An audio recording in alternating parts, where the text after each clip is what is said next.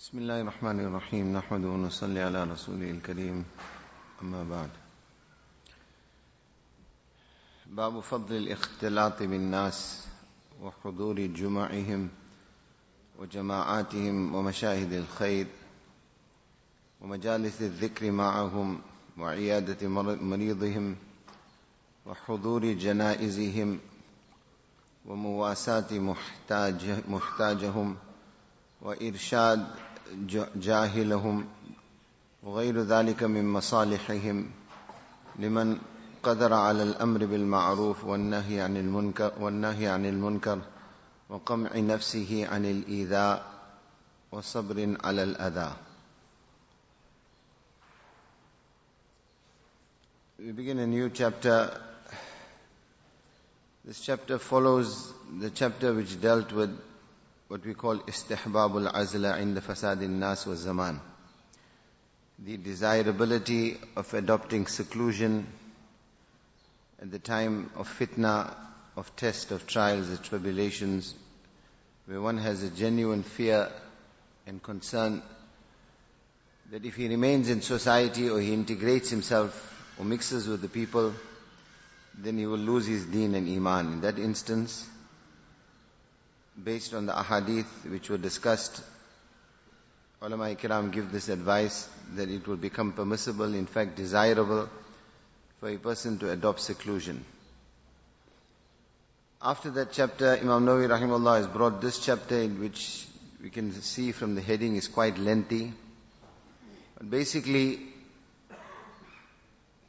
it is clear from this heading that Imam Nawawi rahimahullah wants to remove any vestige of doubt that might remain in the mind of a person that somehow the Shariat under normal circumstances advocates seclusion. Seclusion, as we mentioned previously, would necessitate what we call rahbaniyat, monasticism, where one has now cut himself off from people and he is only devoted to the ibadat and the worship of Allah subhanahu wa ta'ala. This is something in the normal course of life which is not sustainable. We can see in the nations of the past also, Quran also draws our attention to this. Certain sects amongst the Christians adopted this type of system where they cut themselves off completely from people. Some of them would not get, would not perform nikah also for their entire lives, etc. And eventually, even though this happened with the best of intentions, as human beings, they were not able to sustain this type of thing. Islam is deen e fitrat. Islam is a religion which appeals to the natural way of life and it is something that the heart of a person goes towards. So to eradicate any vestige of doubt that might remain that somehow or the other Islam advocates seclusion or cutting yourself off. This is why Imam Nawawi rahimullah has brought this heading immediately after that chapter. Like I said, the heading is quite long. I'm going to translate it. The translation of this heading of this chapter is sufficient to explain to us what Imam Nawawi rahimullah is trying to teach us in this particular chapter. Babu Fadlil Ikhtilat bin Nas. The chapter which deals with the virtue of mixing with people. As I mentioned the previous chapter, Istihbabul Azala the desirability of seclusion. Completely opposite to that, he brings the heading Fadlul Ikhtilat, chapter which deals with the virtue. In other words, this is something desirable and advocated in Shariat, Ikhtilat bin Nas, mixing with people, attending their Jummah prayers, attending the other obligatory Jamaat namaz or Jamaat prayers, wa mashahid khair, and attending the gatherings of good, attending the gatherings where Allah Ta'ala is remembered with the people. وَعِيَادَةِ مَرِيضِهِمْ Visiting, making iyadat of the sick. Attending the janaza prayers. Consoling those that are in need. Guiding those that are ignorant. وغير ذلك من مصالحهم and other activities, in other words, collective activities which are of benefit to people. However, when is all this virtuous? Going to gatherings, mixing with the people, visiting the sick, consoling those that I need, assisting those that I need, integrating yourself with people. When is all this permissible? When is it desirable? For that person who has the ability, alal amri bil ma'ruf wa nahi anil munkar. For that person who has the ability to enjoin good and forbid evil.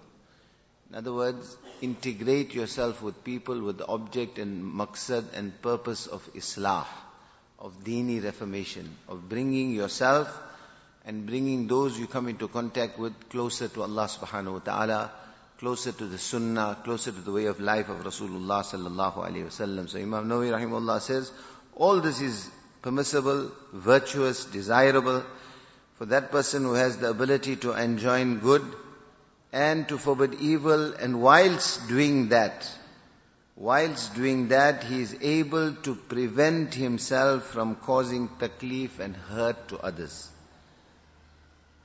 The reason why Shariat might advocate seclusion is as we inferred to yesterday also, the example of the bucket with the hole. Bucket you can carry on filling it with water, but if it has a hole, it is not going to be of any benefit. In the same way, we can attend Jamaat Salah, attend Juma Salah, attend, visit the sick, assist the poor, etc. Be a source of khair and benefit to people. But if the hole is in the bucket, on the other hand, that we are causing taklif to people, every time your mouth opens, instead of roses coming out, thorns are coming out. Every time you raise your hand, it is a threat to someone you are speaking ill about people, hurting the feelings of people, then what this is going to do, all the good deeds that you are doing, like the hole in the bucket, everything will be lost in the same way, whatever good we are doing will be wiped away. So that is why, with all this, Imam Nawawi rahimullah has mentioned, you are enjoining good, you're forbidding evil, you're engaged in dawah, you're making islah, you're bringing people closer to Allah subhanahu wa ta'ala. Whilst doing all this, be very, very careful that you are not a source of taklif and hurt to people. So liman qad, qadara, that person who has the waqama nafsahu anil idha. Hold yourself, keep yourself in qabu and control from being a source of taklif to people. And then on the other hand, when you integrate with people, when you are making effort upon people to bring them closer to Allah subhanahu wa ta'ala, it does not mean that they are going to make shabashi with you or they're going to give you glad tidings or they are going to be a source of ease. But they will target you. They will reject you at times. They will say things that they will hurt your feelings. At that time, what, what Shariat requires you to do was sabrin al adha. Make one hand, you don't be a source of taklif and hurt to others, and on the other hand, for their hurt and their taklif, make sabr. In other words, adopt patience and perseverance upon any difficulty or hardship that you may face in integrating yourself with people. After having given this lengthy heading, Imam Nawawi rahimullah goes on to explain this title. He says, "I'alam أن الاختلاط بالناس على الوجه الذي ذكره هو المختار." He says, know and understand that mixing with people avoiding seclusion in the manner in which I have just explained, this is the preferred way. الذي كان عليه رسول الله صلى الله عليه وسلم This was the way of Rasulullah صلى الله عليه وسلم وسائر الأنبياء صلوات الله وسلامه عليهم And this was also the way of all the Anbiya alayhi salatu wasalam. Anbiya alayhi salatu wasalam did not seclude themselves from people. They integrated themselves in society. In the same way, my respected brothers, if we want to follow the Anbiya and follow Rasulullah sallallahu it will become necessary also for us to do the same. وَكَذَلِكَ الْخُلَفَاءُ الرَّاشِدِينَ This was also the way of the Khulafa Rashidin. When we talk of the Khulafa Rashidin, literal translation of this is the rightly guided Khalifas. And it is the belief of the Ahlul Sunnah wal Jama'at that, that this refers to the first four Khulafa of Islam, Abu Bakr, Umar, Uthman and Ali radiallahu ta'ala anhum ajma'in.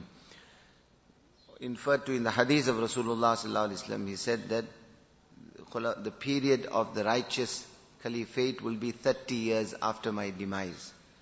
Is the meaning of the hadith of Rasulullah sallallahu alaihi wasallam. And if you look at the khilafat of these first four, Abu Bakr, Umar, Uthman and Ali radiallahu ta'ala anhum, it lasted for 30 years. If you want to be technical, it was 29 years and 6 months.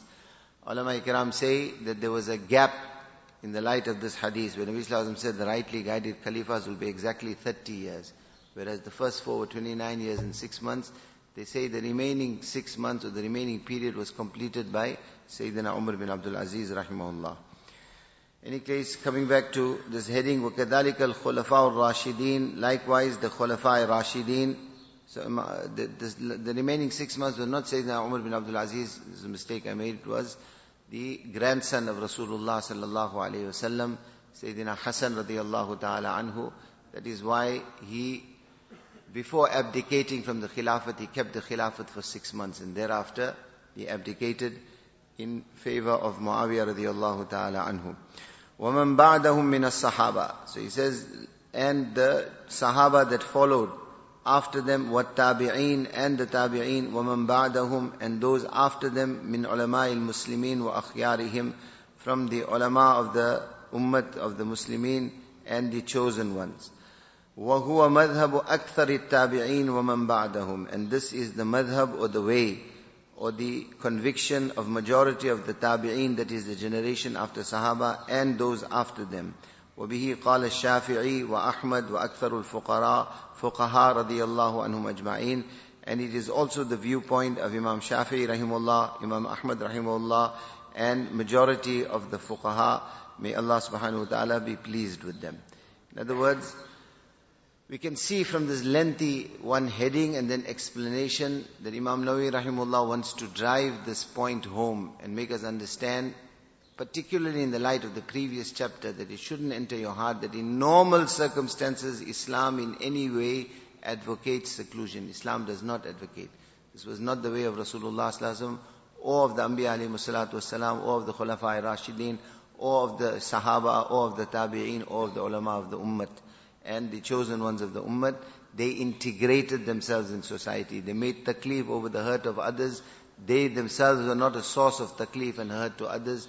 And they made effort upon the people enjoining good, forbidding evil, and trying and connect, trying to connect them closer to Allah subhanahu wa ta'ala.